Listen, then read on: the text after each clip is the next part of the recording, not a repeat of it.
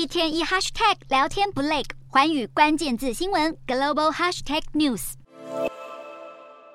迷你的海马在缤纷的珊瑚中悠游，这是在雪梨港口进行的濒危怀氏海马复育计划。研究人员帮海马打造适合生存的环境，因此计划又叫做海马旅社。研究团队使用可生物分解的金属，打造八间形状类似铁笼的海马旅馆，重建怀氏海马的生长栖地。这种海马是澳洲东海岸的原生物种，因栖地遭破坏，雪梨港口的怀氏海马数量在二零零八年至二零一五年之间减少了将近一半。而在新南威尔士州，则减少约百分之九十五。怀氏海马也在二零一七年被列入国际自然保护联盟的濒危物种红色名录。这项计划结合雪梨的海洋科学学界以及新南威尔士州的复育团队，除了海马旅馆，计划也包括繁殖和饲养，同时进行野放相关研究，以提高海马存活率。除了海马宝宝需要救援，全球各地都有海洋生物遭遇危机。三月时，曾有五只鲸鲨在印尼附近海域受困渔网之中，所幸在潜水员营救之下顺利脱困。